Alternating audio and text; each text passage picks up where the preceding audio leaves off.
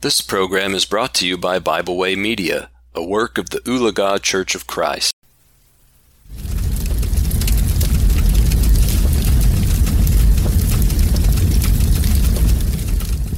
Thank you for joining me today for our devotional here at the fireside.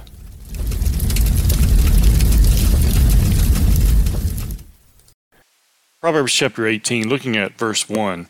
The King James says here, Through desire a man, having separated himself, seeketh and, and intermeddleth with all wisdom. The New King James words it this way A man who isolates himself seeks his own desire. He rages against all wise judgment. And how true it is. As we look at this idea and we consider what happens so many times today, we find those who want to do things their own way. And so what do they do? Well, they pull back, as I call it. They pull back away from the world, they pull back away from the church.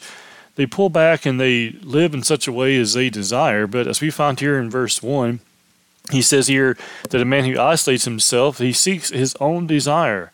This is implied here that they want to do what is evil. That's why they're pulling back. You know, I've heard some even say that why reasons why some go to larger congregations over smaller ones. Not that it's wrong to be part of a larger congregation, but there are those though who believe falsely that they can quote unquote hide in a larger congregation. That if they're not attending as much as they should, that perhaps it will be overlooked. Friends, make no mistake, that is not the case, nor is it the case with God. We must re- remember here in verse 1 that if we seek to isolate ourselves so that we can simply do whatever we want, friends, on the day of judgment, we will find ourselves not only unprepared before God, but also sitting condemned before Him.